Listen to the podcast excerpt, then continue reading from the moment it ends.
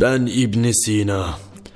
Milattan sonra dokuz yüz seksen yılında Samani hanedanlığı topraklarında Buhara yakınlarındaki bir köyde dünyaya gelmişim. Türk veya Fars kökenli olduğum konusunda kesin bir bilgim yok. E malum, benim zamanımda savaşlara bağlı göçler çok fazlaydı ve nüfus kayıtları da tutulmuyordu. on yaşındayken Kur'an ezberleyip hafız oldum. E bunun yanı sıra elli yedi yıl süren hayatım boyunca tıp ve daha çok felsefe ağırlıklı yaklaşık iki yüz kitap ve dört yüz elli makale yazdım. Batılılarca Orta Çağ modern biliminin kurucusu, hekimlerin önderi olarak bilinir ve büyük üstad Avicenna olarak tanınırım. Tıbbın Kanunu ve İyileşme adlı kitaplarım Avrupa üniversitelerinde on yedinci asrın ortalarına kadar tıp biliminde temel eser olarak okutulmuştur. Babam Samani İmparatorluğunda saygın bir bilim adamıydı ve derslerimi o vermişti. Geometri, mantık, tıp, doğa bilim ve İslam üstüne dersler aldım. Çalışmalar da yaptım. Matematikte mantık ve Öklit geometrisini ünlü matematikçi Abdullah Natili'den öğrendim. Fizik ve metafiziği ise kendi kendime öğrenmiştim. Felsefe ve metafizik alanlarında Farabi ve Aristoteles beni çok etkiledi. Henüz on yedi yaşındayken hastalanan Buhara prensini iyileştirince değerli kitaplara sahip saray kütüphanesinden yararlanma olanağına kavuştum. on dokuz yaşında doktor unvanını elde ettim ve ücret almaksızın hastalarımı tedaviye başladım. yirmi bir yaşındayken babamı kaybettim. İki yıl sonra Samani hanedanlığı sona erince emrine girmemi isteyen Gazneli Mahmut'un teklifini kabul etmeyerek batıya, Ürgenç kentine gittim. Sonra Merv'den Nişabur'a ve Horasan sınırlarına kadar bölgeyi adım adım dolaştım. Bu esnada şiddetli bir hastalığa yakalandım ve sonunda Hazar Denizi kıyısındaki Gorgan'da eski bir arkadaşıma rastlayarak onun yanına yerleştim. Burada kentte mantık ve astronomi dersleri vererek geçimimi sağladım. Tıbbın Kanunu adlı kitabımı yazmaya da burada başladım.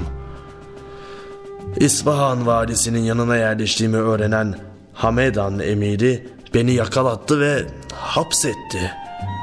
Zorluk ve sefalet içinde geçen hapis hayatım savaş bitince sona erdi.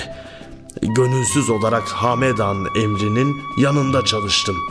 Kısa süre sonra kardeşim, bir öğrencim ve iki köleyle birlikte kılık değiştirip şehirden kaçtım. Ve korku dolu bir yolculuktan sonra tekrar İsfahan'a ulaştım. Sonraki on yıl boyunca bilim adamı Ebu Cafer'in hizmetinde kaldım.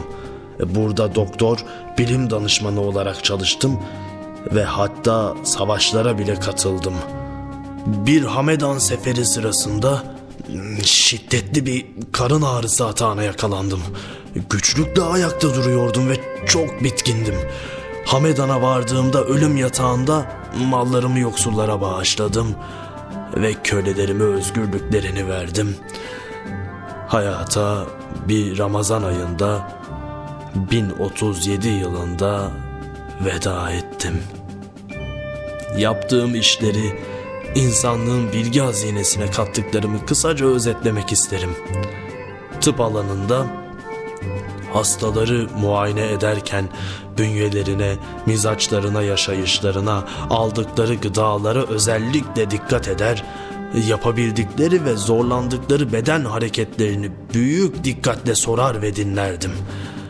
Hasta vücudunu baştan ayağa kadar muayene ile tetkik eder, karaciğer ve dalağı elimle yoklar, göğsü ve kalbi dinler, nabza bakardım.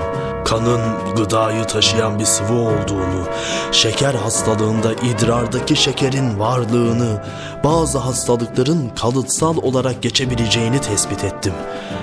Birçok hastalığın temelinde gözle görülmeyen mikropların rol oynadığını ilk olarak ben ortaya çıkardım.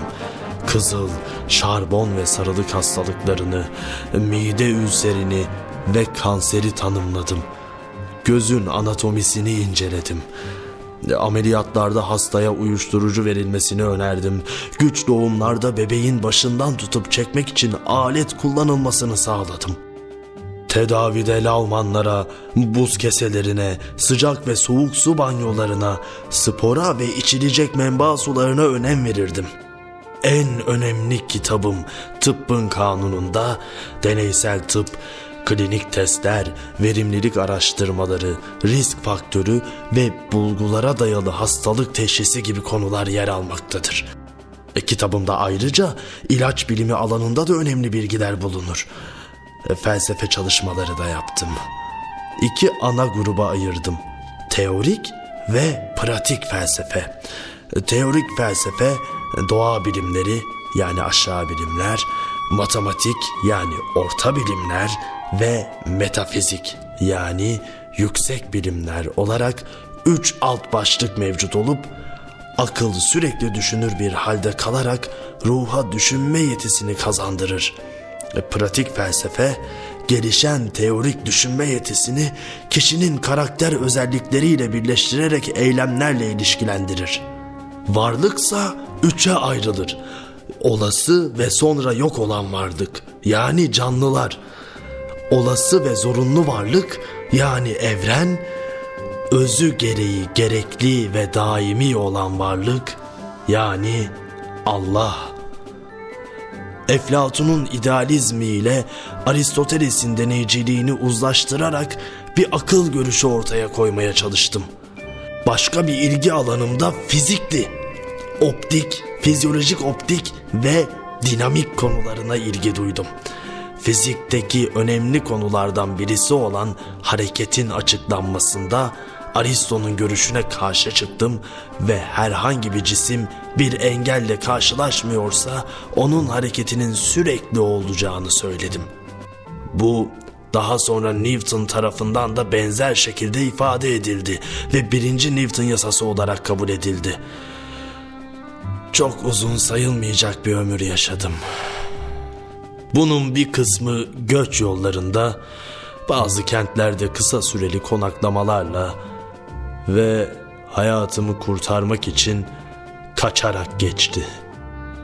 Bulduklarımla benden yüzyıllar sonra bile insanlığa faydam olduysa ne mutlu bana.